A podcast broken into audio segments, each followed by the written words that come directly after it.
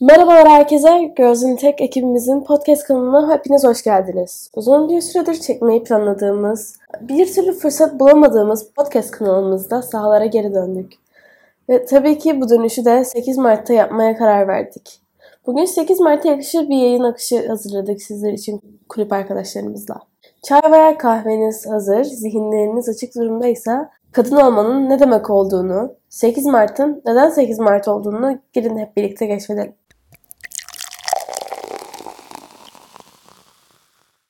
Merhaba Zehra. Şimdi biz neredeyse her sene 8 Mart'ta ses getirmeye çalışıyoruz ama neden 8 Mart? Selam Yaz. Öncelikle podcast kanalımıza, kulübümüz ve insanlık adına böyle anlamlı bir günde dönüş yapmak gerçekten mutluluk verici. Ayrıca 8 Mart'ın neden 8 Mart ve bir tarihten çok daha fazlası olduğunu açıklık getirmek bir çeşit aydınlanma olabilir herkes için diye düşünüyorum. Gerçekten de öyle. Her yıl Mart ayında kutlanan Kadınlar Günü, bir diğer ismiyle Dünya Emekçi Kadınlar Günü, 1857 tarihinde New York'ta 40 bin dokuma işçisi daha iyi çalışma şartları isteğiyle bir tekstil fabrikasında greve başlamış ve bu greve karşı çıkan polisler işçilere saldırarak fabrikaya kilitlemişti. Fabrikada yangın çıkması sonucu çoğu kadın olmak üzere 169 kişi can vererek bugünün önemi hatırlanması sağlanıyor.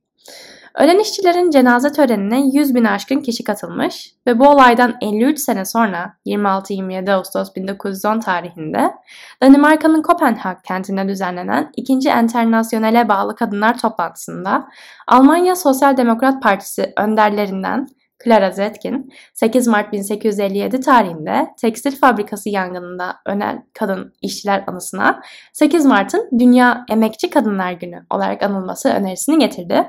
Ve bu öneri de oy birliğiyle kabul edildi. Bu olayın ardından 8 Mart tarihinin Dünya Emekçi Kadınlar Günü olarak anılması tam olarak 1921'de Moskova'da gerçekleştirilen 3. Uluslararası Kadınlar Konferansı'nda gerçekleşti. Birinci ve İkinci Dünya Savaşı yılları arasında bazı ülkelerde anılması yasaklanan Dünya Kadınlar Günü, 1960'lı yılların sonunda Amerika Birleşik Devletleri'nde de anmaya başlanmasıyla daha güçlü bir şekilde gündeme geldi. Ve Birleşmiş Milletler Genel Kurulu 16 Aralık 1977 tarihinde 8 Mart'ın kesin olarak Dünya Kadınlar Günü olarak anılmasını kabul etti. Bu olaylar yüzünden 8 Mart Dünya Kadınlar Günü tüm dünyada çeşitli etkinlikler eşliğinde kutlanan ve kadınların erkeklerle eşit haklara sahip olduğunu niteleyen özel bir gündür. Dünya Kadınlar Günü'nde kadınların ne kadar değerli oldukları bir kez daha ortaya koyacak kutlamalar gerçekleştirilir. Tarihi dönemlere bakıldığı zaman kadınlar gerçek bir birey olmanın, siyasi, sosyal ve ekonomik anlamda eşitliğe kavuşmanın mücadelesini büyük bir azim ve kararlılıkla göstermişlerdir. Bu nedenle Dünya Kadınlar Günü'nde kadınlarının başarı elde ettikleri mücadeleyi simgelemektedir.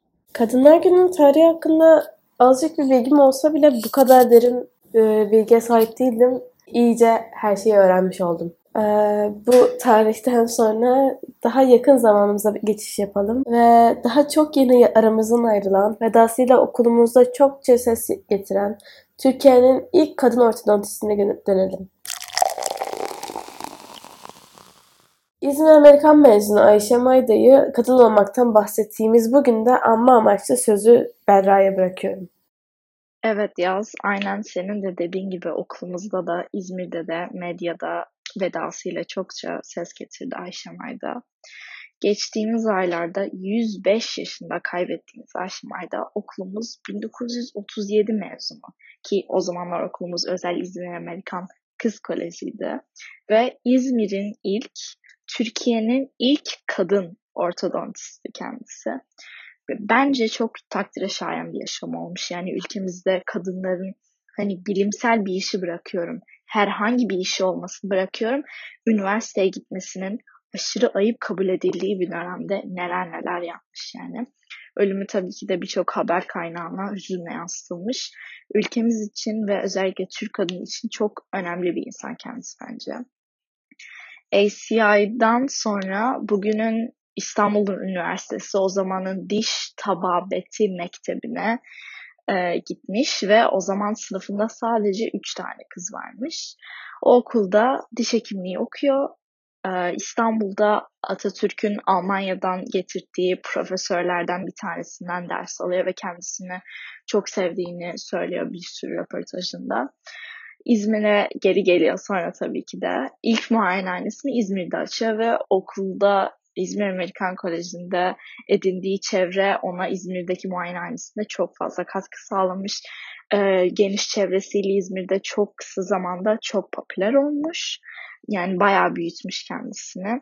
Sonra Ankara'ya bir tane daha diş hekimliği açmış.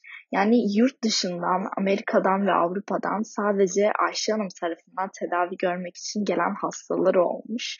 Bunu bir sürü röportajında, bir sürü haber kaynağında okudum e, zamanın yani bence tam bir ikonu kendisi. Hiç evlenmemiş. Yani röportajlarında hatta çok komik bir değindiği yer de var. E, beğendiğim insanlar evli çıktı. Beni beğenenler de çok yılışıktı demiş. Bence gayet ikonik bir insan yani. Um, yani kariyerine odaklanmış kendisi. Hiç beğendiği insan diyor fark ettiyseniz aşık olduğu ya da çok saplantılı olduğu bir insan olmamış. Yani bence kariyerine odaklanmış ve gayet de normal hatta takdire şayan buluyorum ben kendisini. O zamanın ki şu şu zamanda biraz öyle görüldüğünü düşünüyorum. Kadınların sığdırıldığı normlara, kalıpların içinde kalmak istememiş Atatürk'ün e, zaman zamanında çok fazla getirmeye çalıştığı reformlara kendisinin çok güzel bir örnek olduğunu düşünüyorum. Yani bence bizim için de çok önemli olmalı ve zaten e, onu kaybedişimizin de bayağı hüzünlü bir olay olduğunu düşünüyorum. Bu değerli bilgiler için çok teşekkürler Vera. Ayşe Baydel'le olan saygımın arttığı bu anda podcastimizi benim de bayıldığım, sabahlara kadar uyumayıp kaleminde kaybolduğum bir yazara ve çok ses getirmiş bir kitabına geçiş yapıyoruz.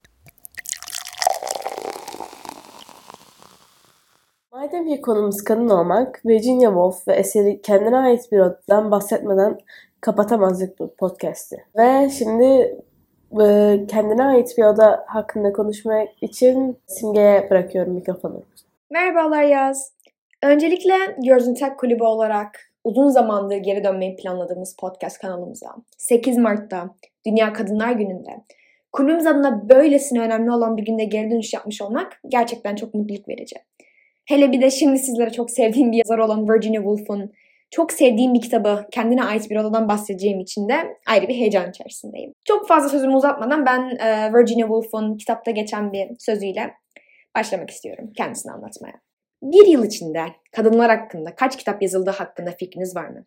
Peki bu kitapların kaçını erkeklerin yazdığı konusunda? Virginia Woolf 20. yüzyıla kalemi ve fikirleriyle damgasını vurmuş, yazdıklarıyla çok kez ses getirmiş İngiliz bir yazar. Tarihe ve edebiyata oldukça ilgi duyan, tarihten esinlenerek fikirlerini ve eserlerini oluşturan, bilim çakışı adını verdiğimiz edebi tekniği öncülerinden kendisi. Peki onu asıl meşhur yapan nedir diye soracaksınız tabii ki. Woolf modernizm ve feminizmin üzerinde çokça duruyor. Eserlerinde bağıra bağıra fikirlerini dile getiriyor. Bu nedenle cinsiyet kavramı ile kadın ve erkeğin toplumdaki yeri üzerine yaptığı yorumlarla günümüzde hala sıkça konuşulan, fikirleriyle ışık tutan bir düşünür kendisi. Ve birçok meşhur eseri var Woolf'un. İşte Dışa Yolculuk, Gece ve Gündüz, Mrs. Dalloway, Deniz Feneri, Kendine Ait Bir Oda, Dalgalar ve benzeri benzeri. Ve hepsi birbirinden farklı yöntemlerle Wolf'un iç dünyasını yansıtıyor aslında. Wolf'un okuyucuyla konuşmasına ortam oluşturuyor. Ama içlerinden biri var ki tamamen Wolf'un kendi kendine konuşmasından, bir olay örgüsü olmadan okuyucuyla iletişim kurmasından ibaret. Kendine ait bir oda 133 sayfa boyunca kadının edebiyattaki yerini 16. yüzyıldan 20. yüzyıla itibaren kaleme almış. 16. yüzyıldaki bir kadını doğuştan büyük yeteneğe sahip bir kadın kesinlikle delirir. Sözleriyle betimliyor Woolf. Nasıl Jane Austen, George Eliot, Emily Bronte gibi yazar ve şairleri nasıl kadının edebiyattaki yerini değiştirdiğini de anlatıyor. Ya bu anlatımlarını yaptığı edebi referanslar ve tarihi olaylarla okuyucuya aktarmış. Ayrıca anlatımını zenginleştirmek için bir hayali karakter yaratmış. Kendine ait bir odada. Bu karakterin adı Judith. Kendisi Shakespeare'in aslında olmayan kardeşi. Judith'in nasıl Shakespeare'in gölgesinde kaldığını, yeteneğini gizli gizli kapılar ardında yazdıklarından ileri taşımadığını anlatmış. Belki böyle bir olay tarihte yaşanmamış. Ama Woolf'un Judith'i yaratmasındaki asıl amacı tarihte binlerce kadının yaşadığı bu olaya herkes tarafından tanınan bir karakter üzerinden hikayeleştirerek dikkat çekmektir. Bu nedenle Shakespeare seçmiştir.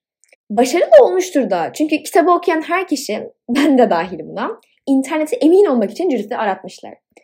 Edebiyatta kadının yerine, cinsiyet kavramının toplum içindeki yerine ve toplumda nasıl algılandığını aydınlık getiren Woolf'un, bu eserini yeni bir bakış açısı kazanmak isteyen her insan okumalı bence. Yapacağımız işlerde nasıl cinsiyetin önemsiz olduğunu, hiçbir mesleğin aslında cinsiyetinin olmadığını, neden eleştirmenlerin savaş içeren kitapları önemli diye nitelendirip, oturma odasındaki kadınların hislerini işleyen kitabı kayda değer bulmalarını, yani burada gurur ve önyargı ve savaş ve barıştan bahsediyorum, erkeksi kadın ve kadınsı erkek kavramlarının neden bu kadar farklı şeyleri ifade ettiği gibi birçok toplumsal norm hakkında düşünecek bir eser kendine ait bir adam. Bu nedenle özellikle kadınlar okumalı gibi bir cümle kurmaktan kaçınıyorum şu an. Hatta Woolf'un genelde kadın okuyuculara önerilmesini doğru bulmuyorum.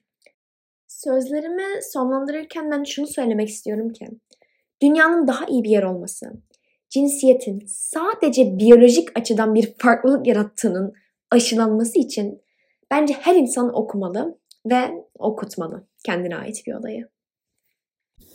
Virginia Woolf gibi e, önemli bir feminist yazarın başka genç bir kıza olan etkisi ve onun nasıl algıladığı kitabı görmek yine çok güzel oldu. Kendisinin büyük hayranı olduğum için başka arkadaşlarımın da böyle güzel etkiler bıraktığını görmek çok iyi geldi. Ee, ve teşekkürler bizi dinlediğiniz için. Bugünlük yayınımız bu kadardı. Başka yayınlarda görüşmek üzere.